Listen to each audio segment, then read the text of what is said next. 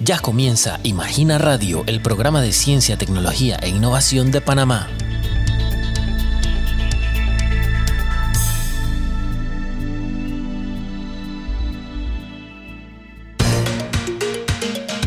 Estimados oyentes, sean bienvenidos a Imagina Radio, el programa de la Secretaría Nacional de Ciencia, Tecnología e Innovación.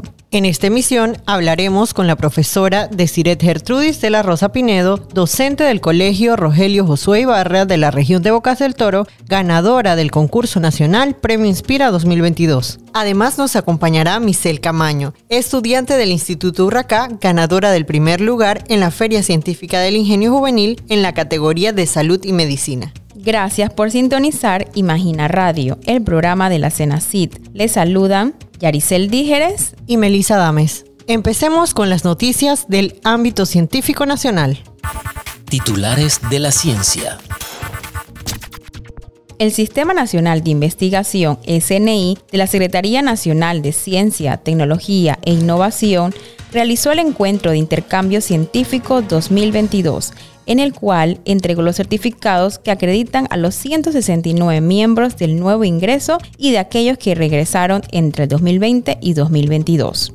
Continúan las competencias regionales de RoboCop Junior Panamá y Robótic hasta el 30 de noviembre, en donde los participantes tendrán la oportunidad de demostrar sus destrezas en robótica y programación para pasar a la gran final nacional y luego representar a Panamá en la próxima competencia internacional de la RoboCop a realizarse en Francia en junio 2023.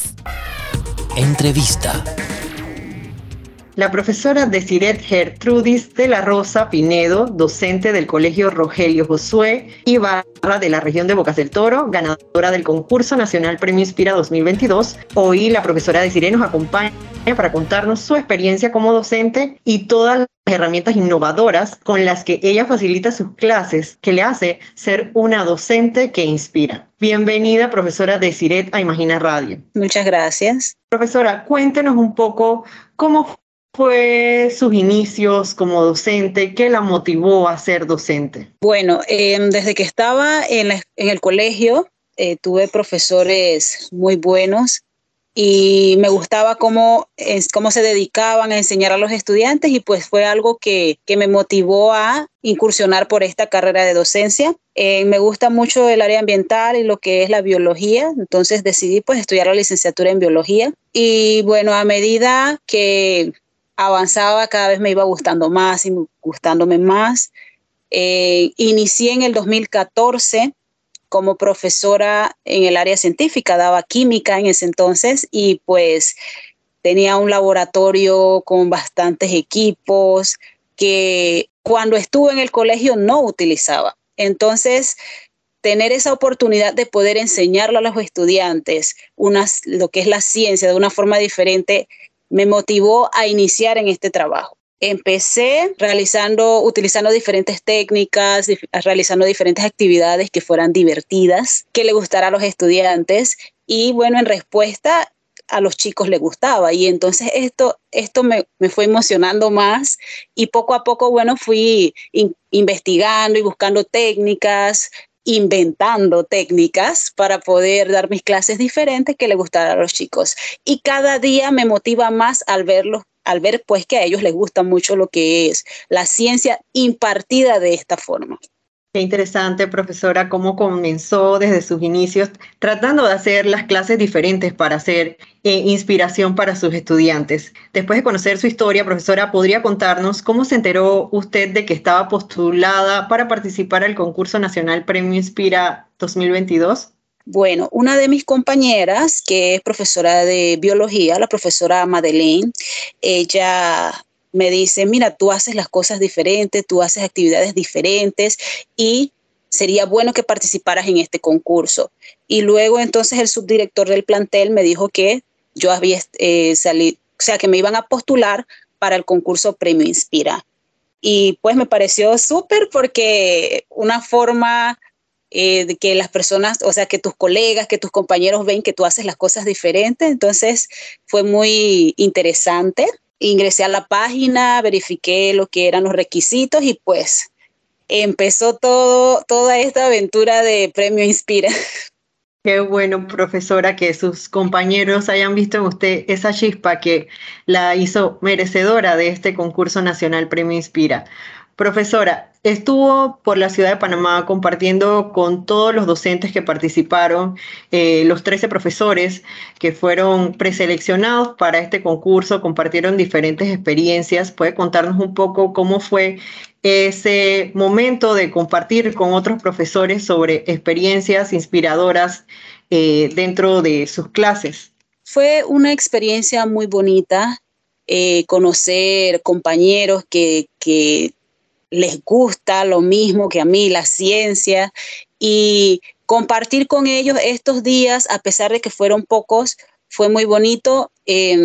Muchas veces nos sentábamos y compartíamos las actividades y lo que hacíamos con nuestros estudiantes y ver el trabajo que hacía uno en una provincia, el trabajo que hacía otro y ver que no estábamos tan lejos de lo que de verdad como docentes tenemos que hacer fue aún más motivador, más inspirador porque podemos ver que se está haciendo el trabajo, que quizás no todos lo ven, pero saber que uno lo hace y que hay otros compañeros que también lo hacen, que también les gusta, es muy motivador para poder seguir realizando estas actividades. Y las diferentes visitas que hicimos al Metropolitan, a diferentes lugares de Panamá, fue muy bonito compartir con ellos. Es como si hubiésemos sido una familia, como si nos conocíamos de hace mucho tiempo y sin embargo apenas nos estábamos viendo. Y yo siento que ese amor que tenemos por la educación, por la ciencia, fue lo que hizo el clic entre todos para poder llevarnos tan bien y disfrutar de esta aventura, porque yo le digo que esto fue una aventura para todos, para poder disfrutarlo al máximo. Qué bueno, profesora, que la hayan pasado muy bien durante ese convivio que tuvieron entre todos los profesores que participaron y fueron postulados para este premio. Luego de haber compartido con todos ellos y enterarse en ese acto de premiación que usted era la ganadora, ¿cómo se sintió usted al ser la ganadora de esta versión del premio Concurso Nacional Premio Inspira 2022? La verdad, no tengo palabras para decirle la emoción que yo sentí en ese momento. Para mí todos éramos ganadores. Pero al escuchar que llamaron mi nombre, yo digo, wow, no podía creerlo. Tanto que me emocioné que, bueno, como todos vieron en ese momento, rompí a llorar. Porque es de verdad increíble sentirse o darse cuenta que alguien más valora el esfuerzo, el sacrificio que como docente hacemos. Muchas veces nosotros trabajamos y pensamos que nadie nos ve, pensamos que no hay apoyo. Sin embargo, hay muchas miradas que nos ven, más las de nuestros estudiantes, y en realidad eso es lo que ellos esperan de nosotros. Y no habría palabras para decirle la emoción que yo sentí en ese momento, y la verdad estoy muy feliz de esta oportunidad que SENACYT nos ofreció. Y pues, gracias a Dios, le doy por haber sido pues la premiada del Premio Inspira. Qué bueno, profesora, es saber que existen docentes inspiradores que dan la milla extra por la educación de sus estudiantes, y muchas felicidades nuevamente de antemano por este premio que usted ganó. Profesora, ¿podría hablarnos de algunas de las herramientas innovadoras que usted utiliza en su clase? Ya nos comentó anteriormente que siempre trata de buscar algo nuevo. ¿Podría darnos algunas de las herramientas educativas que utiliza para que sus estudiantes siempre estén conectados con usted en sus clases? Sí, claro. Hoy en día los estudiantes son muy tecnológicos, muy visuales, independientemente del área donde nosotros estemos. Entonces, una de las herramientas que yo utilizo bastante es lo que es material audiovisual, porque es una forma de que los estudiantes puedan captar mucho más rápido algún contenido o alguna información. También aprendí en un diplomado de ProEdge muchas técnicas innovadoras para el desarrollo de las clases que me han sido me han ayudado mucho en lo que es el desarrollo de las clases para que sean diferentes, para que sean divertidas para los estudiantes. Una de las técnicas que utilizo y que recomiendo bastante son las paletas de equidad, que al inicio de las clases, o en mi caso al inicio de año, con los chicos en una paletita, ellos colocaban su nombre y detrás colocaban a lo que le gustaba. Entonces esas paletitas yo las guardo. Cuando estamos desarrollando un tema para la participación, para que todos tengan la misma oportunidad de trabajar, yo lo que hago es que utilizo las paletas de equidad. Primero hago la pregunta y les doy tiempo para que los chicos piensen alguna respuesta o busquen en su cabecita alguna idea sobre la pregunta que hice del tema. Luego les doy un espacio para conversar con los compañeros y por último entonces para responder saco dentro del grupo una paletita de equidad y responde entonces el estudiante que sale en la paletita. Entonces es una forma donde se le brinda más seguridad al estudiante porque él ya tuvo tiempo de pensar, tuvo tiempo de compartir y ya tiene entonces una idea y no va a tener miedo, como nos pasa siempre que cuando hacen una pregunta y decir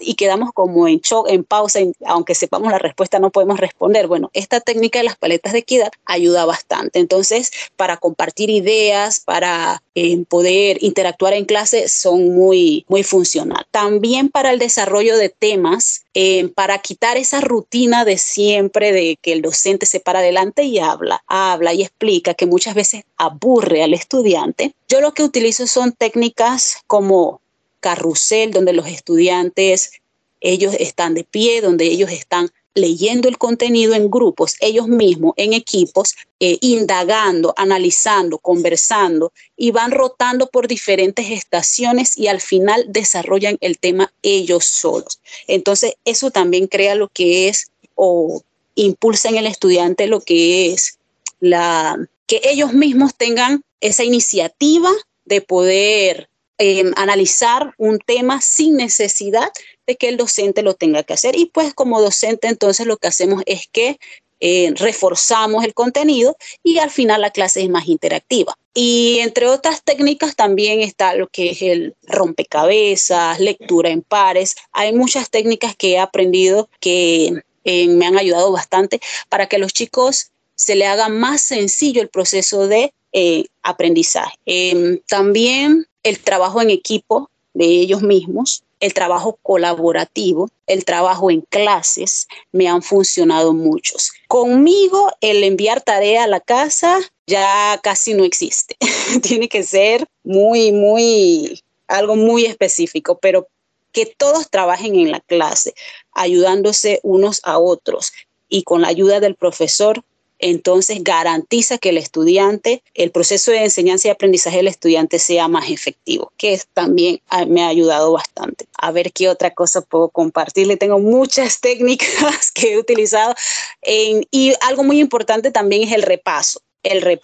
Y una de las actividades que tomé una idea que en una actividad de la iglesia y la traje a mi aula, la modifiqué a mi ambiente, a mis contenidos y entonces creé la actividad de repaso que se llama Corte de Justicia, que a los chicos les encanta, donde yo me disfrazo de jueza y me hago adelante en un podio. Y vamos entonces a repasar los contenidos que ya hemos dado. Eso lo hago por lo general antes de una prueba o antes de una sumativa. Y luego, bueno, con ayuda de las paletitas de equidad, llamo a un acusado adelante, que vendría siendo un estudiante, y le hago una pregunta del contenido. Y si el estudiante se la sabe, entonces él dice que él es inocente y responde, sustenta con la respuesta. Si no se sabe la respuesta, él tiene derecho a un abogado y puede llamar del público, que serían sus compañeros, a cualquiera que él crea que lo pueda ayudar a responder. Y pues si responden, queda absuelto y entonces se va a sentar y seguimos con la siguiente pregunta. En caso tal de que no se la sepan ninguno de los dos, pues la sentencia sería que entre los dos en equipo van a ir al contenido, van a buscar la respuesta y luego van a hacer la apelación que vendría a sustentar su respuesta. Y entonces al final el estudiante va a responder qué es lo que se quiere. Y créanme que eso nunca se les va a olvidar. Entonces lo hago así interactivo, con bocina, con el masito de jueza y todo, y a los chicos les gusta mucho. Son excelente profesora. Sí, algunas de las técnicas que puedo mencionarles. De verdad siempre ando buscando cosas nuevas y cosas que les guste a los chicos y al ver cómo ellos van desarrollándolas y si les gusta y todo, entonces las repetimos o buscamos nuevas y así. Así son mis clases. Qué bueno, profesora, es escuchar que este tipo de herramientas educativas que usted utiliza para lograr captar el interés de sus estudiantes son muy innovadoras y bueno, es bueno acá compartirlas en Imagina Radio para que otros docentes también se animen a utilizar este tipo de herramientas innovadoras. Para ir terminando la entrevista, profesora Desireth, cuéntenos un poco, nos puede enviar un mensaje a todos esos docentes que están escuchando en estos momentos Imagina Radio para que se motiven a realizar este tipo de clases inspiradoras con herramientas educativas modernas e innovadoras. Sí, claro.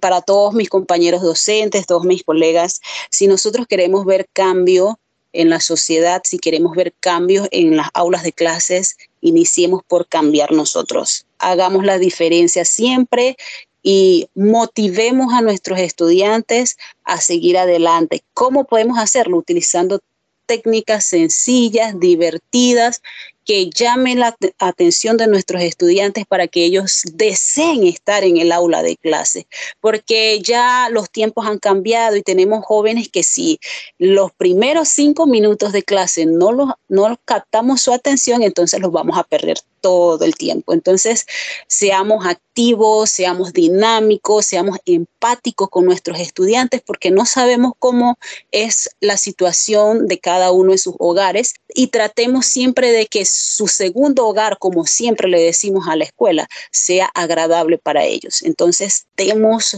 siempre esa milla extra, demos siempre ese granito más por ellos y honremos lo que es la educación, lo que es esa emoción, lo que es esa vocación docente.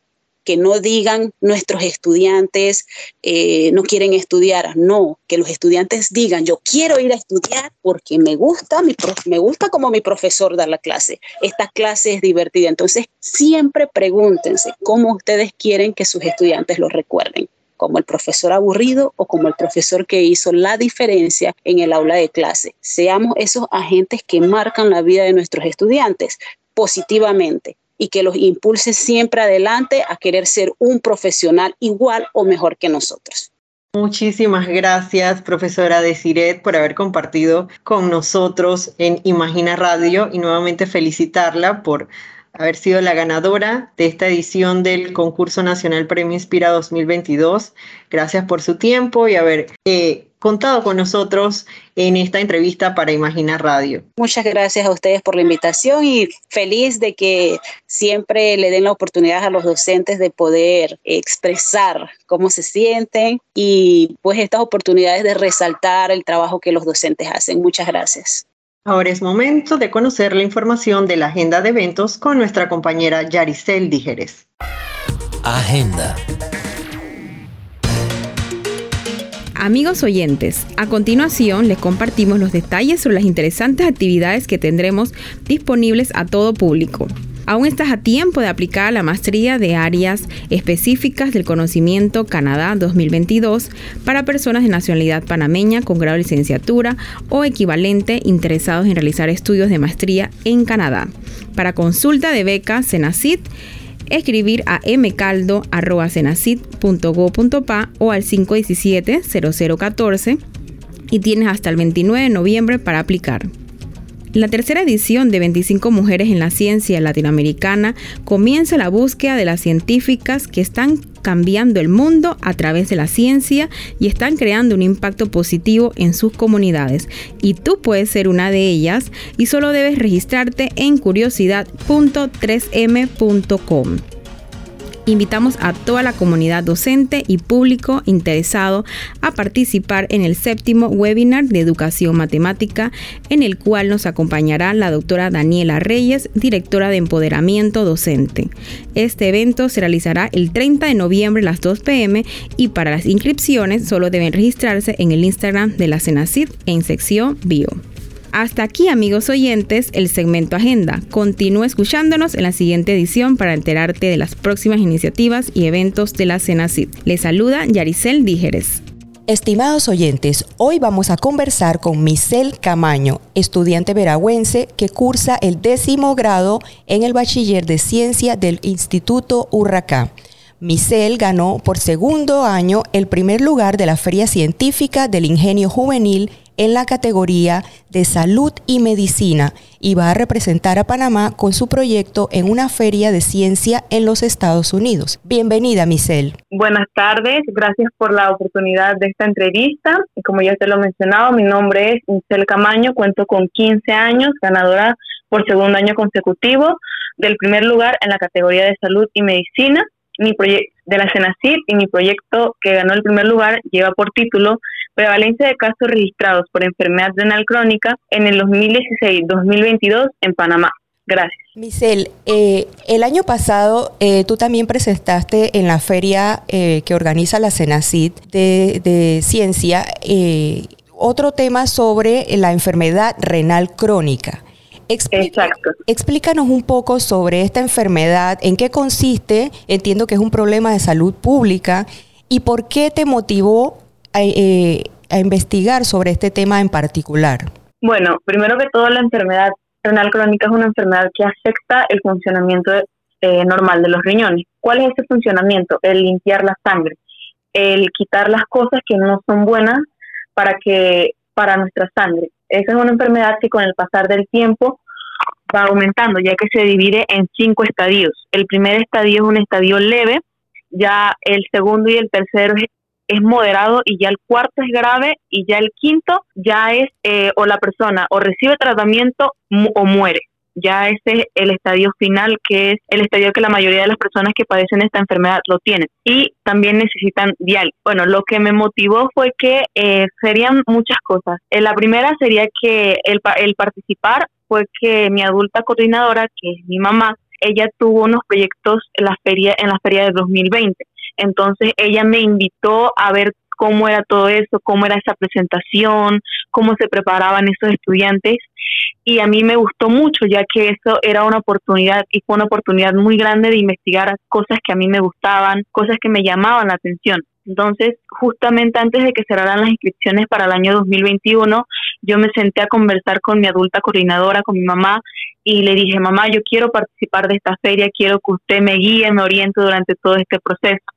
Esa sería, que fue mi equipo de trabajo, fue mi adulta coordinadora durante el año 2021 y 2022, y mi papá, que me ayudaron y me orientaron durante todo este proceso. Y para estudiar sobre esta enfermedad, primero fue que en una comunidad donde viven mis abuelos había un niño que padecía de esta enfermedad, y lamentablemente el niño tenía que viajar a Panamá para recibir tratamiento sobre esta enfermedad, ya que acá en la provincia de Veraguas sí hay unidad de diálisis, pero no hay para niños.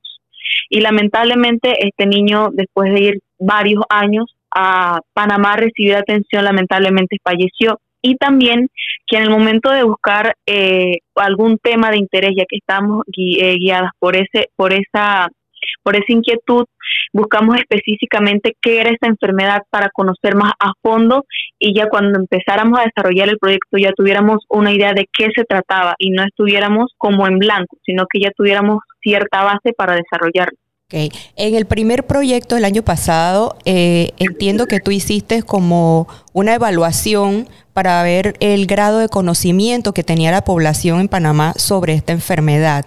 Este año tu proyecto se enfocó más en la prevalencia de los casos registrados en Panamá entre el 2016 y el 2022. Cuéntanos un poco sobre los hallazgos de este nuevo trabajo que hiciste, que recientemente pues ganó el primer lugar en la Feria Científica del Ingenio Juvenil. Bueno, ya como le había comentado, mi proyecto buscaba conocer la prevalencia total sobre la enfermedad renal crónica a nivel nacional.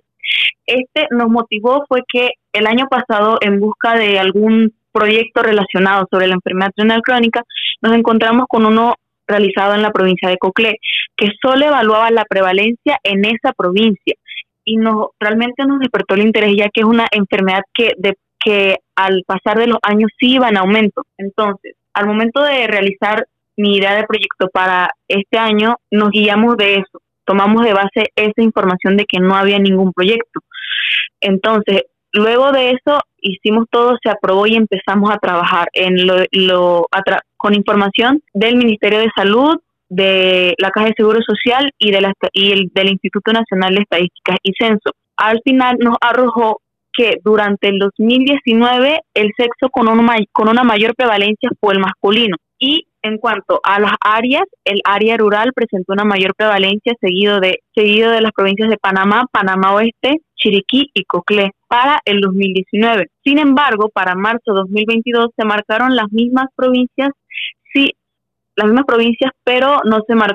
pero se agregó la provincia de Panamá Oeste y se marcó el mismo sexo. Para el 2019 las edades que se marcó una mayor prevalencia fueron de 51 a 70 años, pero para marzo de 2022 se vio con más preocupación debido a que desde edades tempranas ya iban aumentando las personas que padecían de esta enfermedad. También otro punto muy importante y que me gustaría mencionar fue que aunque mi proyecto no estaba relacionado con las defunciones, se logró obtener esta información y se logró observar que con el pasar del tiempo las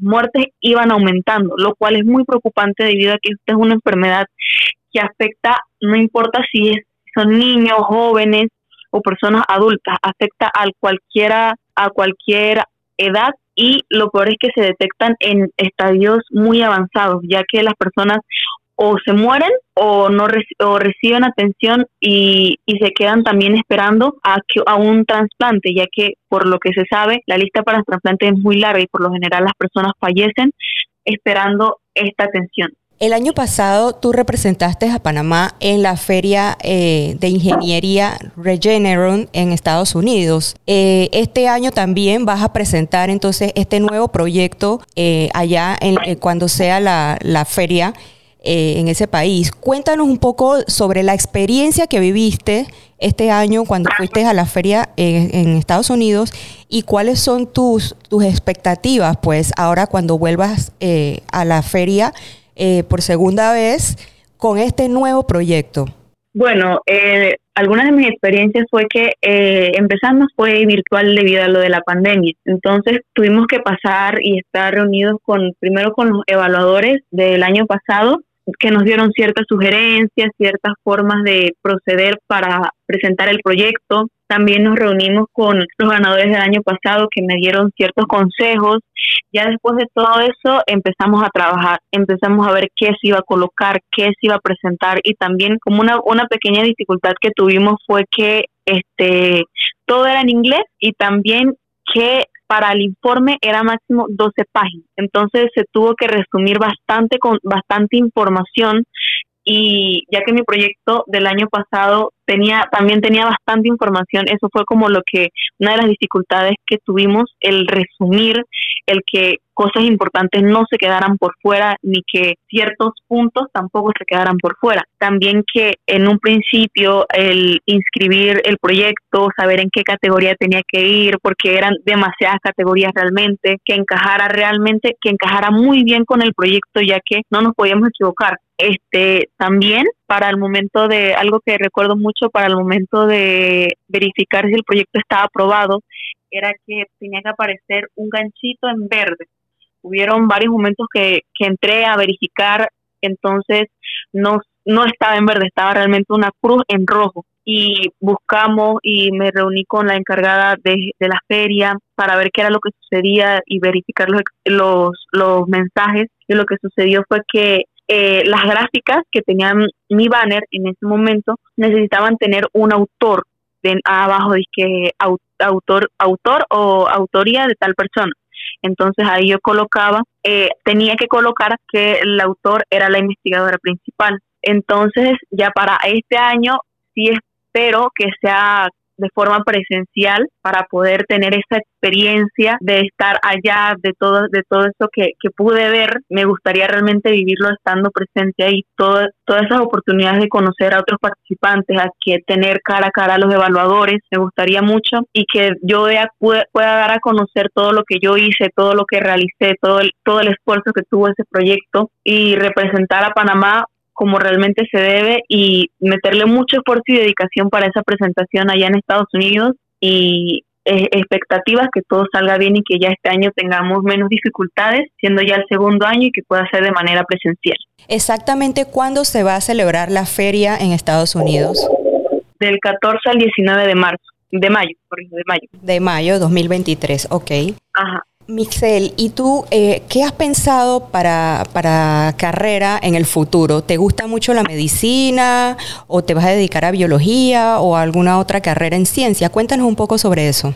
Bueno, ya desde sexto grado, desde que salí de la primaria, ya tenía muy orientado lo que quería estudiar, que es medicina, y en un futuro especializarme en pediatría y en neonatología. Y ya para ir terminando, ¿qué mensaje le puedes dejar a los jóvenes, especialmente a las chicas, sobre las oportunidades que hay en las carreras científicas y en la investigación científica?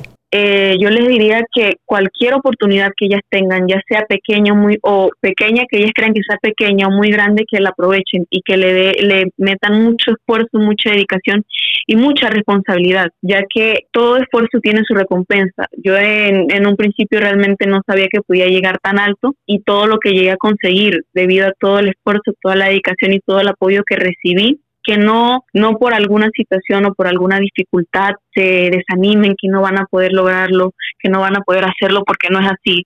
Solo en un futuro todos esos esfuerzos tendrán su recompensa, y vivo ejemplo soy yo, que con todos los problemas que pude llegar a tener en ese momento, con todas las dificultades que se me presentaron, llegué a una buena culminación. Y antes de saber el resultado final de mi parte, como le comentaba a mi adulta coordinadora, quedaba esta satisfacción de que yo di todo lo mejor de mí. Y a mis 13 años, a pesar de mi edad tan corta, pude lograr todo eso, ya que sí se pudo, que ese sería mi mensaje, que todo lo que se propongan lo van a cumplir y que no importa nada, que en un futuro van a ver todo ese esfuerzo, toda esa dedicación y todo eso, todos esos obstáculos, todas esas piedras en el camino, todo eso al final va a valer la pena, ya que su recompensa y su satisfacción personal va a ser muy grande. No importa si los resultados no sean lo que ellos esperaban, al final esa satisfacción nadie ni nada se las va a quitar, ya que va a ser suya y de nadie más. Ok, bueno, muchas gracias Missel por participar hoy en Imagina Radio y contarnos un poco sobre estas experiencias que has vivido a tu corta edad. Te deseamos lo mejor para la feria el próximo año. Muchas gracias por la oportunidad y que tengan una buena tarde. Dato de la semana. ¿Sabías que la capa de ozono es una franja de gas que absorbe la radiación ultravioleta B, actuando como filtro para proteger la Tierra de los efectos nocivos de los rayos solares? El Protocolo de Montreal tiene como meta que los países reduzcan el uso de sustancias químicas que agotan la capa de ozono, y la enmienda de Kigali busca además limitar la concentración de gases de efecto invernadero que inciden en el calentamiento global. Muchas gracias por acompañarnos y le esperamos el próximo jueves a la misma hora en una nueva entrega de Imagina Radio, con más noticias, entrevistas, proyectos científicos de innovación y mucha información del maravilloso mundo de la ciencia. Si quiere mantenerse al tanto de la actualidad científica, tecnológica y de innovación de Panamá, únase a las redes sociales de la SENACYT. Búsquenos como @SENACYT en Twitter e Instagram, SENACYT Panamá en Facebook y en YouTube como Imagina TV. Hasta la próxima. Gracias por haber sintonizado un nuevo episodio de Imagina Radio. Hasta la próxima.